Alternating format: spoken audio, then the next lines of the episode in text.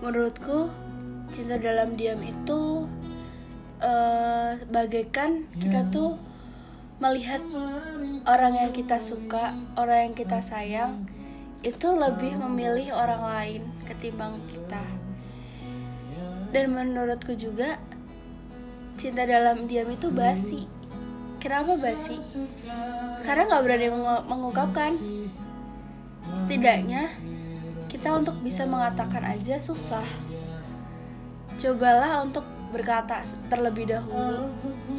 Untuk urusan ditolak ataupun diterima itu urusan belakangan menurut aku.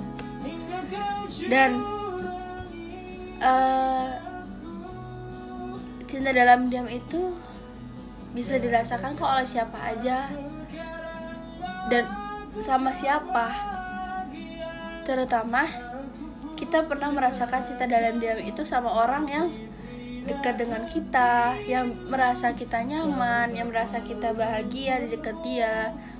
Tapi kita tidak bisa mengungkapkan itu semua. Dan di saat itu pula dia yang kita suka, dia yang kita sayang, dia yang kita harapkan telah bersama orang lain dan udah lama itu menurut aku sih sakit. Dan kita pun tidak bisa mengekte, eh, mengekspektasikan tentang perasaan kita sendiri.